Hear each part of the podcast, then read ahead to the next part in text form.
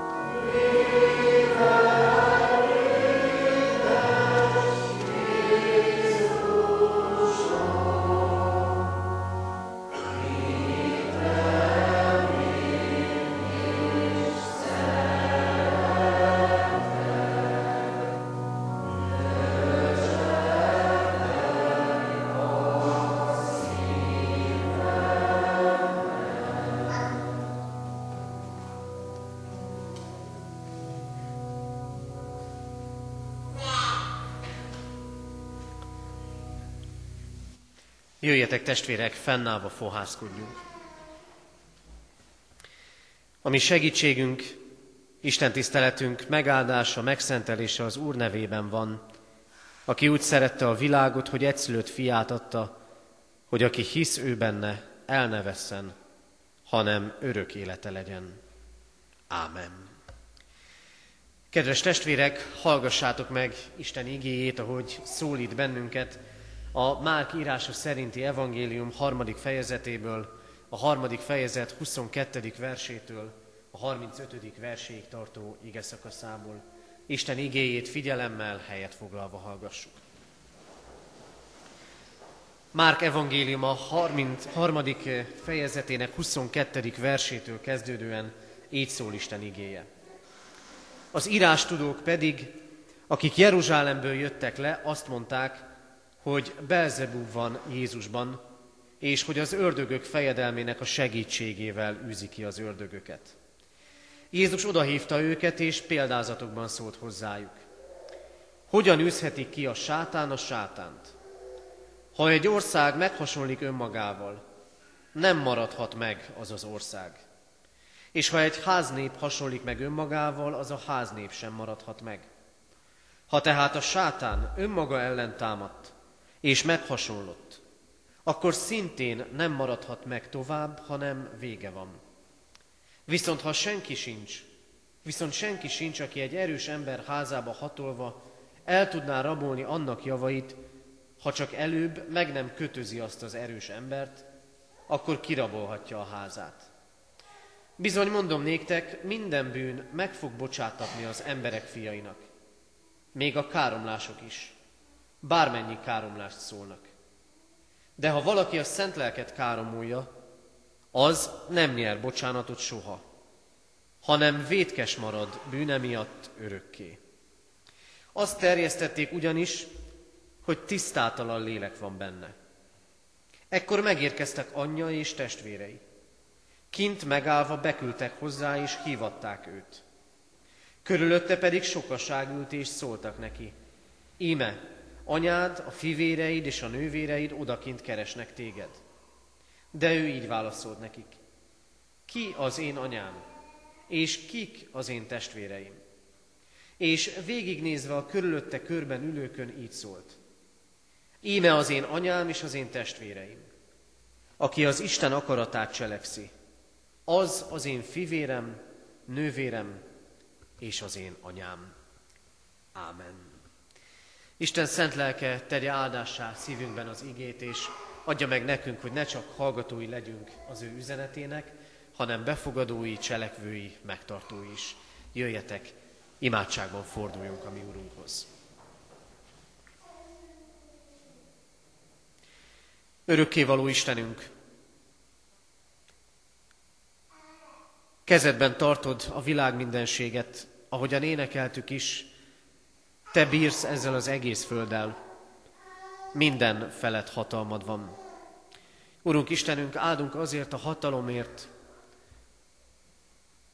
amelyel tartasz, őrzöl bennünket, azért a hatalomért, amelyel megváltottál bennünket Krisztusban, azért a hatalomért, amivel tartod bennünk a lelket, akkor, amikor terhek vannak a vállunkon, a szívünkön, amikor csalódásokat hordozunk, amikor betegségek sújtanak bennünket.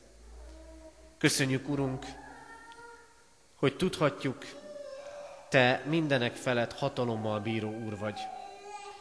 Istenünk, úgy alkottál bennünket, hogy nyitottak vagyunk a láthatatlan világra. Nyitottak vagyunk rád, Urunk, de megtörténhet velünk, ahogy a Te ígér is figyelmeztet bennünket, hogy Isten és ember ellenes hatalmak ostromolnak bennünket és kísértenek, hogy hatalmukba kerítsenek minket. Minket is, másokat is, társadalmunkat, világunkat, kapcsolatainkat.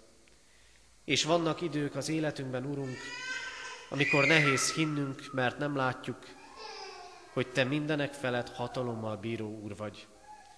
Urunk Istenünk, azzal a bizonyossággal jöttünk eléd és keresünk téged, hogy te itt vagy közöttünk.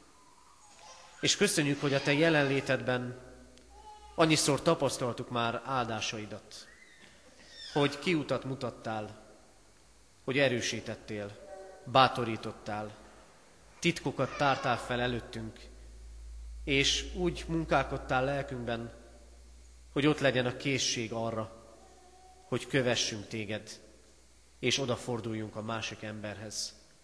Hogy elhordozhatatlannak tűnő terheket hordoztunk el a te erőddel és áldásoddal. Urunk, köszönjük, hogy így voltál velünk az elmúlt héten is, nehézségekben és áldásokban egyaránt. Így köszönjük, hogy Krisztusban hordozod a mi védkeinket.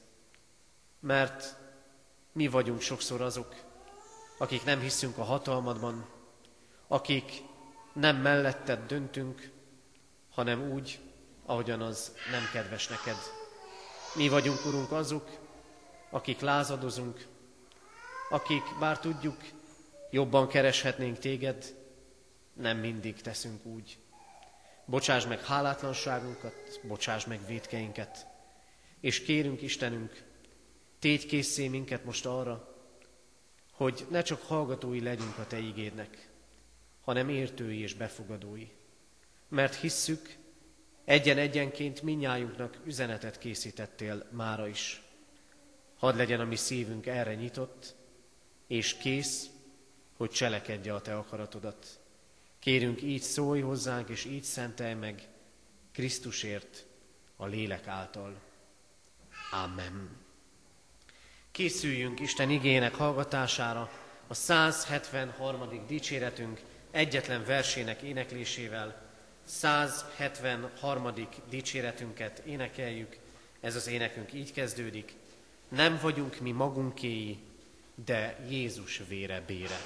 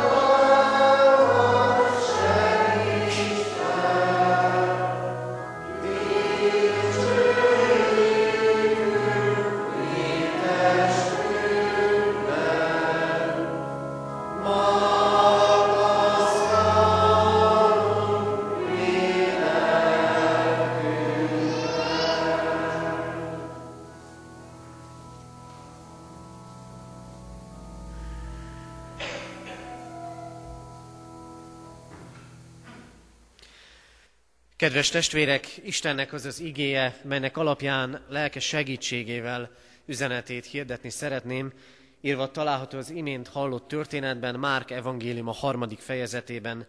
Ebből egy verset mégis szeretnék kiemelni, a 35. verset, amely így szól. Jézus mondja, aki az Isten akaratát cselekszi, az az én fivérem, nővérem és az én anyám. Amen. Eddig Isten írott igéje, foglaljunk helyet. Kedves testvérek, egy vitás helyzet alakul ki Jézus körül. Ennek vagyunk a tanúi ebben a történetben. A vitás helyzet pedig röviden az, hogy Jeruzsálemből, akár mondhatnánk így is, a Hittudományi Egyetemről küldöttség érkezik, hogy megvizsgálja Jézus tanításait és megvizsgálja Jézus cselekedeteit. Mert hogy Jézus ördögöket űz, betegeket gyógyít, tanítja a sokaságot, mindenképpen meg kell vizsgálni, hogy helyén való-e, amit tanít és amit tesz. És azt mondják ezek az írástudók, hogy Jézus az ördögtől van. Nem az Istentől, hanem az ördögtől. Próbáljuk egy kicsit beleképzelni magunkat a történet szereplőinek a helyzetébe. Mondjuk annak az embernek a helyébe, akit Jézus megszabadított évek óta, ki tudja mióta tartó kínjaitól, szenvedésétől, betegségétől, vagy éppen megszállottságából, és akkor hallja az írástudóknak, a teológiai professzoroknak az üzenetét, Jézus a sátántól van. Ez az ember valószínűleg rögtön zavarba jön. Akkor velem most valami rossz történt, hogy megszabadított betegségemből? Vagy ott vannak az írástudók. Az ő helyzetükbe is érdemes belegondolnunk, kicsit beleérezni magunkat, mert ők olyan emberek, akik birtokában vannak a tudásnak. Akik úgy gondolják, hogy ők szakavatottak abban, hogy ilyen kérdésekben állást foglaljanak. És azt mondják, ez a mi vallásunkba, vallásosságunkba nem fér bele. Jézus felforgató. Vagy talán egy kicsit merészen azt is mondhatnánk, gondoljuk bele magunkat Jézus helyzetébe. Ott vannak ezek az emberek, akik magukat vallásosnak mondják, elítélik őt. Érthetetlen, hogy vallásos emberek hogy mondják őt nem Istentől valónak. Jézus a szeretetről beszél, de mégis nyilvánvalóan határokat húz. Ma nagyon nem népszerű erről beszélni. Ma lépten nyomon megkapjuk és halljuk, hogy a szeretetnek úgy kell határtalannak lenni, hogy mindent és mindenkit el kell fogadnunk. És hogy egészen konkrét aktualitásokba menjek bele, nagyon sokszor megkapjuk mi keresztjének azt, hogy a szeretet nevében minden szeretetet el kell fogadnunk. Még az azonos neműek közötti szeretetet is. Hogy úgy kell befogadnunk a jövevényeket, a menekülőket, akik között nagyon sok üldözött, nehézsorsú ember van, hogy akár feltételeket sem támasztunk. De én a Szentírásban más látok. Én azt értem a Szentírásból, igen, fogadjunk be mindenkit, de ne adjuk fel önmagunkat. A szeretetnek, értsük jól, megvannak a határai. Mindenkit szeretnem kell, de nem adhatom fel önmagam. És a kérdés ma is ez. Ott látjuk, vitás helyzetek alakulnak Jézus körül. A kérdés pedig ma is abban áll, kicsoda ő. Nagyon fontos, hogy személyes válaszra jussunk ebben a kérdésben. Nagyon sokat lehetne arról beszélni, hogy az egyházatják, évszázadok gondolkodói mit írtak le és vallottak Krisztusról. De a legfontosabb, Mindjájunknak személyesen kell választ adni arra, kicsoda számodra, kicsoda számomra Krisztus. Ma is vitás kérdések vannak Jézus körül. Mert a gondolkodás fő árama, amivel találkozunk, az az, amit ő tanít, az egy tanítása sok közül. Nos, ezt sem szabad elfogadnunk, mert világosan tanít minket Isten igéje, nem adatott más név, csak a Jézus neve, aki által van üdvösségünk. És ugyanakkor annak is tanúi vagyunk ma, hogy nagyon sokan szét akarják választani Krisztust az egyháztól. Ez legalább kétféle módon jelenik meg. Vannak, akik azt mondják, Krisztus tanítása igen, az jó, de egyház ellenesek. Mások pedig azt mondják, hogy igen, az egyház Krisztus szerint kellene, hogy alakuljon, de mégis sokszor tévedésbe jutnak, mert keresztényként választják el a kettőt egymástól, holott nem lehet. Vagy eszembe jut egy történet, ami, amit teológus koromban hallottam, talán egy kicsit megdöbbentő is lesz. Valamikor talán az 50-es, 60-as években történt egy, ha jól emlékszem, nyírségi kis faluba, ahol lelki pásztort választottak, Lelkipásztorokat hallgatott meg a presbitérium, és dönteni kellett, hogy ki is kerüljön abba a gyülekezetbe. És az egyik presbiter, egyetértve a többiekkel, azt mondta, de tiszteletes úr, mondta a jelöltnek, köztünk az Úristenről beszéljen, ne pedig Jézus Krisztusról. Jézus a közöttünk lévő Isten. Az a közöttünk lévő Isten, aki döntésre és követésére hív bennünket. A kérdés, mit vallunk mi őróla? Arra tanít minket először is ez a történet, Jézus isteni hatalommal cselekszik ebben a világban. Isteni hatalommal cselekszik ebben a világban. A tények makacs dolgok, szoktuk mondani. Jeruzsálemből megérkeztek az írástudók, és a tényekkel nem tudnak vitatkozni. Két lábon járó tanúiként, ha úgy tetszik, reklámjaiként járnak ott a meggyógyított betegek, bénák, leprások, hirdetve Jézus hatalmát. A tények makacs dolgok, megszállott emberek teljesen józanul vannak ott, mert Jézus kiűzte belőlük az ördögöt, mert a lelkük meggyógyult. És talán ez az a pont a történetben, amikor egy kicsikét visszahőkölünk és elgondolkodunk. Ördögűzés. Ki beszél erről 2015-ben? Nehezen érthető dolog ez. Mégis, hogyha visszalapozunk, és meg is tehetjük ezt otthon, ha visszalapozunk Márk evangéliumában, még csak a harmadik fejezetnél járunk, de nem egy olyan történetet látunk, ahol Jézus ördögöket űz. A korabeli ember azt gondolta, minden megszállottság mögött valami démonikus, sátáni, ördögi hatalom rejlik. És lehet, hogy ma már sok mindennek a mai ember tudja ezek közül akár a testi okait is. Mégsem szabad azt gondolnunk, hogy ma nem léteznek ilyen megszállottságok. Hogyha az új szövetség egészét nézzük, akkor több mindent megérthetünk azzal kapcsolatban, hogy mik az ördög jelenlétének a jelei. Ilyenekre kell gondolnunk, négy dologra. Az ördög munkája és jelenlétének jele az, hogy az ember a maga dicsőségét építi. Nem tűnik ez olyan súlyosnak, hogy az ember a maga dicsőségét építi. De nézzük csak meg Jézus megkísértését. Ott a sátán egyszer azzal kísérti őt, ha leborulsz előttem, akkor neked adom az egész világot. Az egy másik kérdés, hogy nem az ővé, hiszen énekeltük is a 24. Zsoltárban, az Úré a föld és annak teljessége.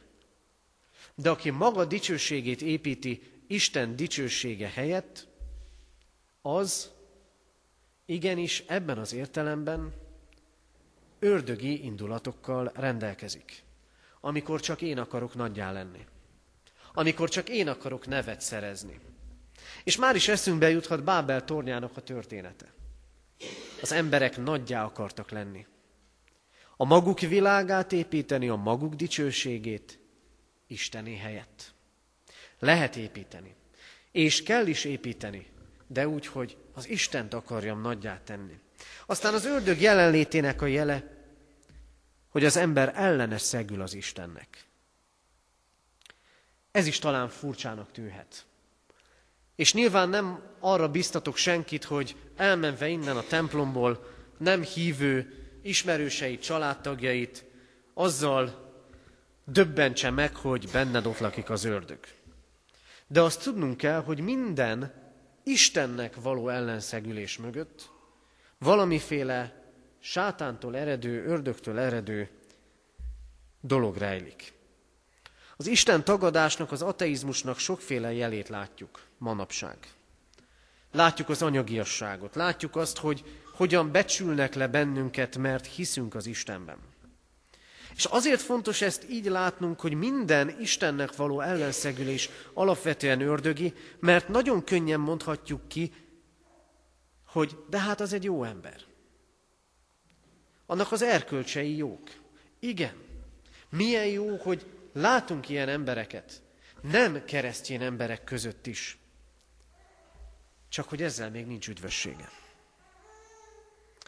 Csak hogyha valaki tudatosan nemet mond az Istenre, akkor nincs üdvössége. Akkor tudatosan szegül ellene az Istennek. Ezt mondja itt Jézus, minden bűn megbocsátatik az embernek, csak a lélek elleni káromlás nem. Azaz, ha tudatosan mond valaki nemet az Istenre és az ő rendelkezéseire. Aztán a harmadik dolog, a magunk dicsőségének építése és az ellenszegülés után a hazugság, mint eszköz. Az ördögnek a legtipikusabb, mindenkor használt eszköze a hazugság. És amikor azt mondjuk, hogy tele vagyunk hazugságokban, a családban, a társadalomban, a politikában, a munkában, sok mindenben, önmagunknak is hazudunk sokszor, akkor egészen világosan lepleződik le az ördög munkája. És ezt mondjuk. Azt mondjuk, hogy az életnek minden területén ott van a hazugság.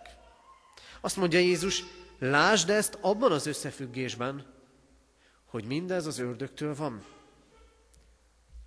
És ott vannak a lélekbetegségek, megkötözöttségeink, szokásainkban, tetteinkben, gyengeségeinkben, abban, hogy nem lépünk, nem tudunk lépni előre lélekben egyről a kettőre. Igen, azt kell mondanunk ennek alapján, az ördög munkájának jelei itt vannak közöttünk, és itt vannak bennünk.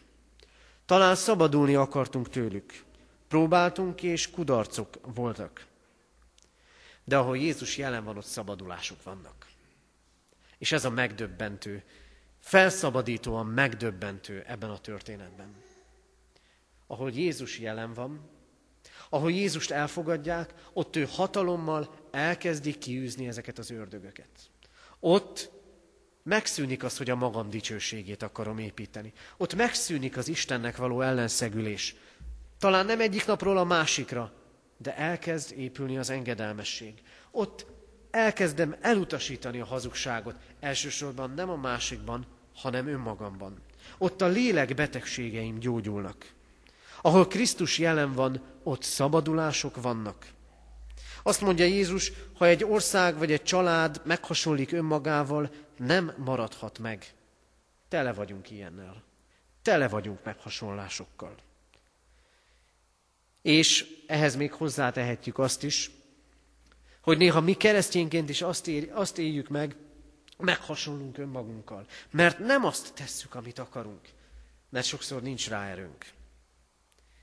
És mégis, ha meghasonlások ellenére működik a család, működik a gyülekezet, működik sok minden, az mindig kegyelmi állapot, de kezdeni kell vele valamit. Jézus Krisztus szabadítására van szükségünk. Ő hatalommal cselekszik. Ma is isteni hatalommal jár közöttünk, hogy az ördög munkáit lerontsa, hogy engedelmességre késztessen, hogy gyógyítson, hogy tudjuk az Isten dicsőségét építeni, hogy abba hagyjuk a hazugságoknak a sorát, és az igazságot szeretetben építsük. És miért lehet mindez? Mert az ennek az igének második nagy üzenete, hogy Jézus a hozzá tartozóinak nevez bennünket. Rokonainak, testvéreinek, hozzátartozóinak. Amikor itt Márk evangéliumát olvassuk, még az ő nyilvános működésének a kezdetén vagyunk. A rokonok jönnek, hogy hazavigyék, olvastuk a tegnapi ígében, mert azt mondták, magán kívül van. Még a rokonok is vissza akarják fogni. Kik is az igazi rokonok? Jézus azt mondja, aki Isten akaratát cselekszi, az az én fivérem, nővérem és anyám. Először is nagyon fontos azt megmondani, hogy mit nem jelent ez az ige szakasz. Nem jelenti azt, amit magukat keresztjénnek nevező kisegyházak, szekták mondanak, ha igazi keresztjén akarsz lenni, akkor hagyd ott a rokonságodat és a családodat. Ez nem Istentől való dolog. Aki ilyet mond, nem jól tanít. Aki ilyet mond, Isten ellenesen tanít. Nem jelenti Jézus szava ezt, hogy ott kell hagyni. Sőt, éppen, hogy testvérként kell mindenkire tekintenem. Mert mindenkiben láthatom a testvért, a lány testvért, a fiú testvért, az édesanyát, az édesapát. Jézus Krisztus minket embereket nevez az ő testvéreinek. És mit mond itt? Kik az én nővéreim, az én anyám és az én testvéreim? Nem a vér szerinti testvérek. Talán megdöbbentőnek tűnik ez, de mégis ebben van mindannyiunk számára valami nagyon-nagyon fontos dolog. Mégpedig az, ugye tudjuk, Jézusnak voltak testvérei, akik akkor még nem hittek benne. Csak a testvért látták benne, és nem látták benne az Istent. Ez a helyzet itt Márk evangélium elején, és később az apostolok cselekedeteiben olvasunk Jakabról, a Jeruzsálemi gyülekezet egyik vezetőjéről, ilyen módon hívő emberről, akiről azt olvassuk az Úr testvére. Itt még nem hívő ember, ott pedig már hívő ember, mert meglátta Jézusban az Istent. A Krisztushoz való tartozásban nem a vérség, nem a származás, nem a szokások, nem a vallásos neveltetés számít, azok csak alapok lehetnek, hanem a benne való hit és a neki való engedelmesség. Senki nem születik Krisztus hozzátartozójának, de mindenki lehet Krisztus hozzátartozója. Krisztushoz tartozni azt jelenti, részese vagyok és átélője az ő szabadításának. Hogy bennem is gyógyít dolgokat, bennem is helyére tesz dolgokat, hogy felsegít, hogy átélem a megváltását és szabadítását, hogy megtalálom az önazonosságomat. Mert ha meghasonlik egy nép, ha meghasonlik egy háznép, az nem maradhat meg. Aki elveszti az identitását, ezt mondja Jézus, az nem maradhat meg. Sokszor elmondtam, és sokszor el fogjuk még mondani. Európa elvesztette a keresztény identitását. Haladunk össze-vissza és sodródunk. És kikezdenek bennünket az identitásunk miatt. De aki Krisztusban hisz, annak van gyökere és alapja. Aki hozzá tartozik, részese az ő örökségének. És az azt éli meg, hogy mindig van valaki. Mindig van, aki talpra állít. Mindig van, aki ott van mellettem, aki szól. Krisztushoz tartozni ezt jelenti. Van erősségem. És az lehetek, akivé az Isten rendelt engem. De tudnunk kell azt is, hogy Jézus többen be, többes számban beszél a hozzátartozókról. Találkoztam már én magam is olyan emberrel, aki azt mondta, én vagyok a jó keresztény. De Jézus többes számban beszél. Testvérekről, szülőkről. Ha pedig Krisztus a testvérünk, a hozzátartozónk, és a másik ember is, akkor az a másik ember is a testvérem.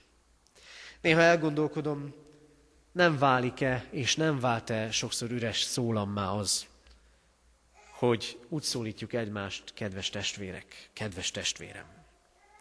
Ott van-e bennünk így a másik elfogadása? Itt a gyülekezet közösségében és emberi kapcsolatainkban.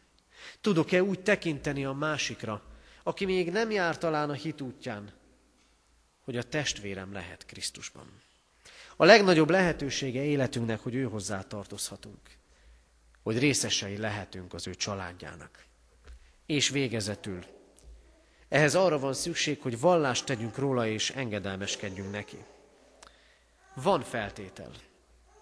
Jézus szavában, amikor azt mondja, aki az Isten akaratát cselekszi, az az én fivérem, nővérem és anyám, az is benne van, hogy vannak olyanok, akik nem a fivéreim, nem a nővéreim, és nem az anyám. Két lépcső van itt, mindkettő fontos. Krisztushoz tartozik az, aki egy, Krisztust Istennek mondja, kettő, Isten akaratát cselekszi. Aki mondja először is és vallja, Krisztus Isten és isteni erővel cselekszik. Nagyon fontos ezt így látnunk, mert sokan beszélnek Jézusról, mint emberről. Sőt, a vallások egyfajta összevegyülésében csak így akarják láttatni és érteni Jézust mint egy ember, aki tökéletessé lett. De hiszen Krisztus nem ember, aki tökéletessé lett, hanem ember, és Isten. Ha csak annyit látunk benne, hogy ember, aki tökéletes, nem látjuk benne a teljességet. Ezért, miközben ezzel a tökéletessé vált ember szöveggel próbálnak hidat építeni más vallások felé, ez a híd elég rozoga, mert nem mondja a teljes igazságot Jézusról. És hamisság ez, mert azt sugalja nekünk, te is lehetsz olyan tökéletes, mint Krisztus. Holott ez nem így van. Mert bár tökéletességre kell törekednem, Krisztusban az embert, az emberré lett Istent, tehát az Istent is látnom kell. Az első keresztjének hitvallása egy nagyon egyszerű hitvallás volt. Jézus Krisztus Úr. Semmi több. Biztos örültek a gyerekek, nem kellett megtanulni a hosszú apostoli hitvallást. Ennyi volt. Jézus Krisztus Úr. És ebben az volt benne. Ő az, akit én a világ teremtőjének, kézben tartójának és megváltójának ismerek. Őt. Nem csak valami al-istennek, nem csak tökéletessé vált embernek, hanem Úrnak mindenki felett. Így kell vallanom őt, ma is. És így kell cselekednem az Isten akaratát, mert a hit az nem elmélet, hanem engedelmesség. Az Isten akarata megismerhető. Az ige hirdetésből, a Szentírás olvasásából, abból, ahogy Krisztus él itt a földön. De megismerni kevés. Cselekedni kell. Megvallom én magam is, hogy ahogy újra és újra elém kerülnek ismert szentírási történetek, mindig tanulom az Isten akaratát. Mindig tanulnunk kell az Isten akaratát. Újra és újra. Mindig van mit megismerni belőle. A kérdés, kicsoda nekem, kicsoda neked Krisztus? És készséges vagy-e arra, hogy engedelmeskedj neki? Kedves testvérek, vitás kérdések ma is lehetnek Krisztus körül. De Krisztus közöttünk van. Közöttünk van emberélet Istenként. Hatalommal van jelen. Ma is szabadít. Ezért gondoljuk végig az életünkben, miből kell, hogy megszabadítson. És bízzunk abban, nincs az a mélység, nincs az a nehézség, nincs az a hazugság, amiből ő ne tudnak kiemelni bennünket. Mert ő hozzátartozóinak nevez bennünket, ha vallást teszünk róla és engedelmeskedünk neki. Adja Isten, hogy így legyünk valóban hozzátartozók, benne életünk teljességét, identitásunkat megtalálók, hogy így lehessünk részesei az elkészített örök üdvösségnek. Amen. Szeretett testvérek, Isten igére válaszul a 467. dicséret első versét énekeljük el. 467. dicséretünk első verse így kezdődik. Mi jó, ha bűntől már szabad, az Úr szolgája vagy.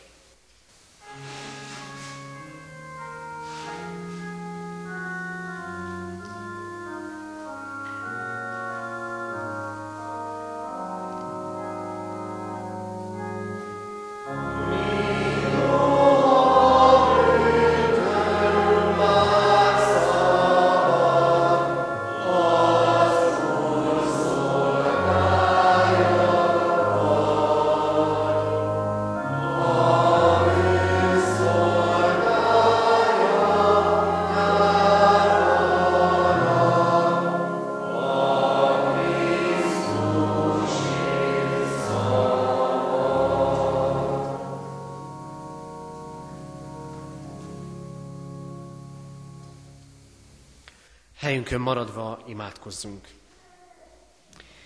Urunk Jézus Krisztus, köszönjük, hogy nem csak szólam lehet a szánkon, az imádságunkban, hogy Úrnak vallunk téged. Megvannak az életünknek azok a pillanatai, amikor valóban nehéz látnunk hatalmadat.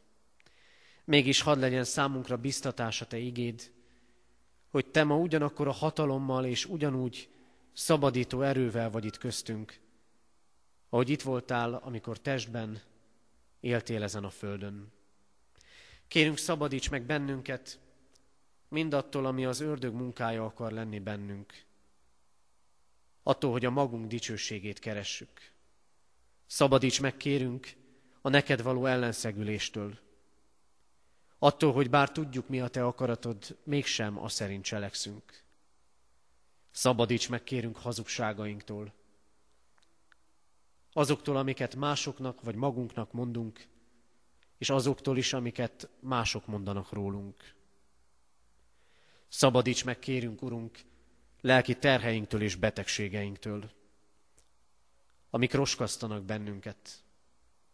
Adj, Urunk, lelkünknek, életünknek szárnyalást. Köszönjük, hogy hozzá, tartozóid, hozzá tartozóinak nevezel bennünket. Köszönjük ezt a kiváltságot, kegyelmednek ezt a jelét, és ad, hogy mivel elfogadtál így bennünket, mi is így fogadjuk el, és így fogadjuk be egymást. Vezes minket, Urunk, arra, hogy vallást tegyünk rólad, hogy téged Istennek valljunk minden körülmények között. És segíts nekünk, hogy ismerhessük meg egyre teljesebben a Te akaratodat, és azt szerint cselekedjünk. Kérünk, Urunk, így vezesd a mi életünket. És így könyörgünk hozzád a betegekért, a kórházban lévőkért, a gyógyulásra vágyókért és várókért. Különösen könyörgünk, Urunk, egy testvérünkért, aki az elkövetkező héten is kórházi kezelésre készül. Légy ott mellette, erősítsd, áld meg őt és gyógyítsd őt, adj neki lelki erőt és szeretteinek. Imádkozunk, Urunk, a gyászterhét hordozókért. Légy az ő vigasztalójuk. Imádkozunk, Urunk, azokért, akik életüknek nagy terhét hordozzák, csalódást, utat keresnek, különösképpen is lelki támaszra vágynak. Légy, Urunk, kérünk velük. Imádkozunk, Urunk, gyülekezetünk életéért, szolgálatáért, növekedéséért. Hálát adunk épülő gyülekezeti termünkért, és kérünk, legyen ezen a Te áldásod, mert tudjuk, ha Te nem építed a házat, hiába fáradoznak az építők. Imádkozunk, Urunk, azokért a testvéreinkért, akik a holnapi napon a gyülekezeti táborba mennek, vagy nekik lelki növekedést, megújulást, lélekben, testben egyaránt. Urunk, könyörgünk hozzád egész egyházunk szolgálatáért, imádkozunk népünkért, határokon innen és túl. És könyörgünk most, Urunk, hallgass meg, amit csendben elmondott, személyes imádságunkat. Ámen.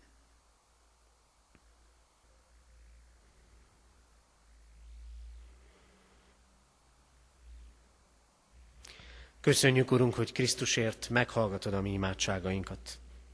Amen. Fennállva imádkozzunk, ahogy a mi Urunk Jézus Krisztus tanított bennünket.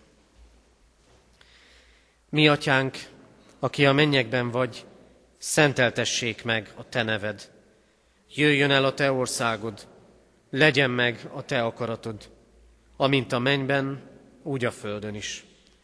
Minden napi kenyerünket add meg nékünk ma, és bocsáss meg védkeinket, miképpen mi is megbocsátunk az ellenünk védkezőknek. És ne vigy minket kísértésbe, de szabadíts meg a gonosztól, mert tiéd az ország, a hatalom és a dicsőség, mind örökké. Amen. Hirdetem az adakozás lehetőségét, mint Isten tiszteletünk hálaadó részét.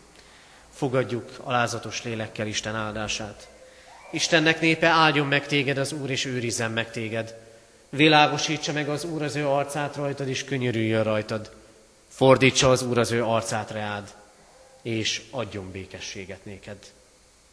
Amen. Helyet foglalva a hirdetéseket hallgassuk meg. Hirdetem a testvéreknek, hogy ma a 9 órakor kezdődött Isten tiszteleten bent a templomban igehirdetéssel szolgált nagy tiszteletű Szabó Mihály, erdélyi testvérgyülekezetünknek, a Magyar Bikali gyülekezetnek lelkipásztora. Ma még 11 órakor és este 6 órakor tartunk istentiszteletet Kecskeméten a templomban. Heti alkalmainkat a szokott nyári rendben tartjuk, így itt katonatelepen nem lesz bibliaóra. Szeretettel várjuk a testvéreket. Jövő vasárnap a szokás szerint 3.4.10-kor kezdődő istentiszteletre. Imádkoztunk az elmúlt héten eltemetett Szalai Istvánné Zsíros Eszter 94 éves, és Liptai Istvánné Dora Julianna 81 esztendős korában elhunyt testvéreink gyászoló hozzátartozóiért. Halottaink vannak, az elkövetkező héten következő temetések lesznek. Frecska Jánosné Szebegyinszki Magdolna 85 esztendős korában hunyt el. Temetése hétfőn 3.4.10-kor a köztemetőben. Gönci István 72 évet élt. Temetése ugyancsak hétfőn lesz, 11 órakor a református temetőben. Gyarmati József 86 esztendős korában hunyt el. Temetése ugyancsak holnap lesz, 3.4.12-kor a köztemetőben. Dr. Fehér Zoltánné Veres Márta Ildikó 53 esztendőt élt. Temetése csütörtökön 3 órakor a köztemetőben. Dr. Gréci Imréné Nagy Zsófia 74 éves korában hunyt el. Temetése pénteken 2 órakor a köztemetőben lesz. Isten végasztalását kívánjuk a gyászolók életére. Házaslandó jegyes párokat hirdetek. Első ízben Fehér Gábor jegyezte Nagy Beátát. Másodízben hirdetjük Gerzsenyi Róbert jegyezte Danku Tünde Emesét, Jutasi Krisztián jegyezte Felföldi Brigittát, Héjas Levente jegyezte Márki Mónikát, dr. Nagy Attila Egon jegyezte Hornyák Editet. Harmadízben hirdetjük Lévai Gábor jegyezte Páli Évát, Berki Zoltán jegyezte Sebők Vivient, Halasi László jegyezte Baráz Esztert, Tormási Attila jegyezte Hribi Krisztinát, és Fodor Ferenc Nándor jegyezte Garai Ivettet. Isten áldását kérjük a tervezett házasságokra. Adományok érkeztek az elmúlt héten, egyházfenntartói járulékként 73 ezer forint, Isten dicsőségére 12 ezer, és hittanoktatásra 2000 forint adomány érkezett. Néhány további hírt hadd mondjak, egyet-kettőt emelek csak ki. A következő héten tekintettel arra, hogy a lelkipásztorok jelentős része a gyülekezeti táborban lesz, a lelkészi hivatalban lelkipásztor a következő időpontokban lesz, hétfőn 12.30-tól 16 óráig, tehát délután, kedden délelőtt, szerdán délután, csütörtökön és pénteken pedig a délelőtti órákban, de a magának a lelkészi hivatalnak a nyitvatartása változatlan marad. Hirdetem a testvéreknek, hogy az elhangzott hirdetések és még további hirdetések a kiáratnál található hirdetőlapokon szerepelnek, kérem, hogy vigyenek ebből a testvérek mindnyáján, és így tájékozódjanak gyülekezetünk dolgairól, szolgálatáról.